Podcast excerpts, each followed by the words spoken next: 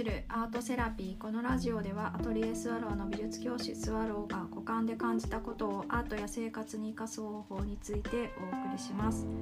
皆さんこんばんは。いかがお過ごしでしょうか？はい。私はなんかアプリで日記をつけていたんですよね。あの2年前くらい。で1年半ぐらい続けててですっかり忘れててで、えっと、最近見返した時があって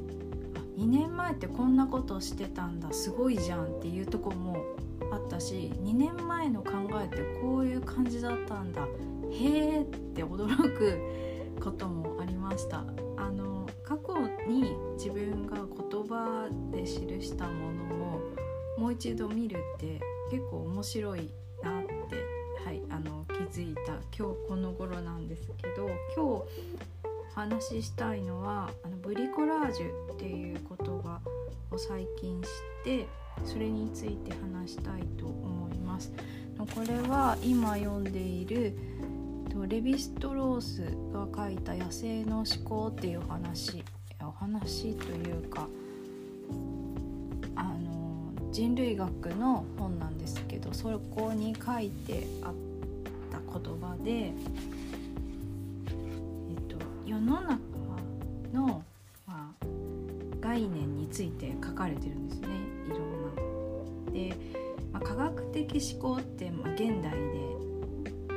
でよくこう使われている考え方で、まあ、設計図があってそれに即して術者の人が何かを作ったりとか、まあ、道筋が決まっていてで材料も決まっていて手順も決まっていてそこにゴール決めて向かうっていうのが、まあ、科学的思考だとしたらプリコラージュっていうのがあり合わせの道具とか材料を使って自分の手で作るっていう、まあ、手作りみたいなのに近かったりするんですけどその言葉を知ってで結構あの内容的にはこう神話について書いてあったりあとは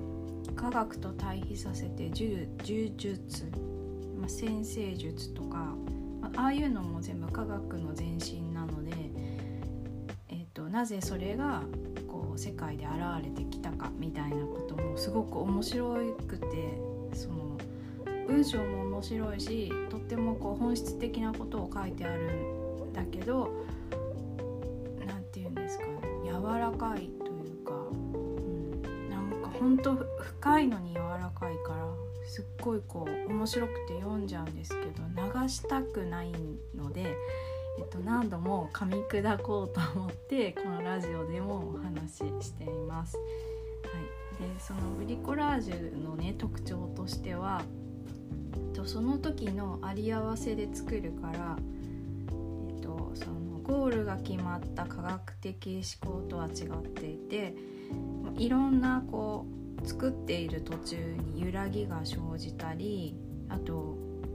作ったものが完成を迎えるんじゃなくてそこに再編されたりすることが起きてくるっていうのが、まあ、前提の考えなんですよね。で本当それは占いにも似占いってこう不確定要素が入るので、えーと、絶対にこれが良くて幸せな状態になるっていうのをゴールにはしてないから必ず陰と陽両方入った状態で、えー、包括されているのが、まあ、呪術的な思考だったり、まあ、それをと概念としてブリコラージュっていう風に捉えたりするんだろうなって思うんですよ。でそのえーと、その説明を今日してしまうととても難しくなってしまうのであの身近にね置き換えて考えてみたんですよね。これってうんとどういうことなんだろう身近で言うとって思ったんですよそれはもう私が職場が一番身近なのでそれに当てはめると、間は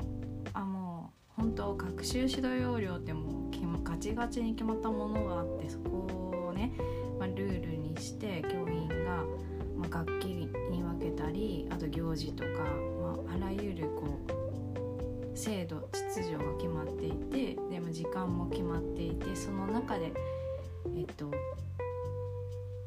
授業をして評価をしてっていう風に、まあ、一応着地が決まっている期間なんですけどでもその裏側に本当にそのブリコラージュっていう要素がふんだんに使われていてで、まあ、どういうことかっていうと、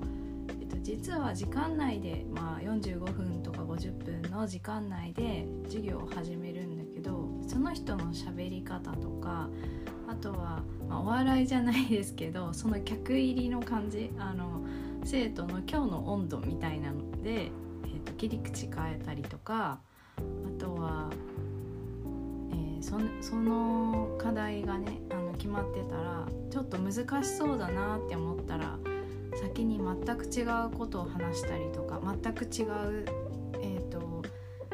例えばアプローチあの言葉とか何か板書するんじゃなくて先に体験させちゃったりとかでその後から思考させるとか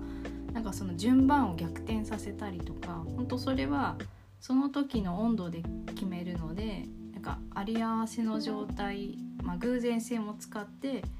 ブリコラージュしてるんですよね。でそれって、まあ、揺らぎがあるんだけど、まあ、ちゃんとチャイム鳴ったりとかその時間が来たりしたら号令かけて終わりますっていう風に、まあ、先生たちはやっているんですけど、うん、なんか生徒からしたらえっと面白い先生ってあの私も記憶にいる思い返すといるなって思ってやっぱそのブリコラージュ的な要素を取り入れてる先生はか人間味を感じたし自分もこう身を乗り出してというか必然的に知りたいあの学習したいって思えてたので、うん、なんかそういう先生は思い出せるからやっぱそういう力を使ってあの授業をしていたんだなっていうふうに、はい、今、うん、学校のことを思い出すとそう思います。でこれをじゃあ制作の絵に置き換えた時っていうのが、まあ、極めてこれがまた違う位置であの美術に関しては両方必要なんですよね。そのブリコラージュっていう要素も必要だし 科学的な認識の中間にいるのがアートっていうふうにもこの本に思考」っていう本にも書かれてたんですけど、うん、その両輪を使って美術は表現してるんですよね。そこも面白いなと思って一見ねそのあり合わせのものでその場でどんどん描いていっている例えばこう出来事を先に重ねて絵絵を描くから絵の具とか画材を使って目の前に表出させてってそれを、えーと、目で認識して自分が認識したことで概念が呼び出されるみたいな形をとるような要素だけで描いてるわけじゃないから、うん、なんかそのそのそこについてもですねその本ではいっぱい書かれてるんですよ深く。でもう自分の頭が追いついていかないからあの新しい 私は落とし込み方を最近作りましたあの毎週読んでいるところをこうノートにね書き出してで寝るんですよ午後あのお昼寝するの。で、えっと、ノートに、まあ、書いたから少しは頭に入っていて頭に入るっていうことが積み重なれば何らか現れてくるだろうって思ってるんですよ絵に。でまあそれ実験中なんですけどでそれもなんで実験しようかなって思ったのは過去のね自分の日記を見た時に最初に話した1年半ぐらい続けてた日記を見た時に結構意図的に勉強して時間記録してる時があってでもそれ違う目的でやってたんですけどあこれは多分、まあ、自分がやりたいやりたくないとか別として重ねると何か表出されてくる自分の行動にって分かってたからやったんだろうなってなんか、うん、なんかそこはやってきたことの中で意味があるしこれからも多分その作業は取り入れていく必要があるなと思ったのでそう自分の好きな美術だったらできるかもって思ってそれをこう書き留めてさらに進化させてちょっとお昼寝入れてみました、まあ、その後にね絵描くとすごい気持ちいいですよね。何にも考えないで描けるから、このまま様子見てやってみようとはい思います、えー、今日も最後まで聞いてくださってありがとうございましたそれではまた。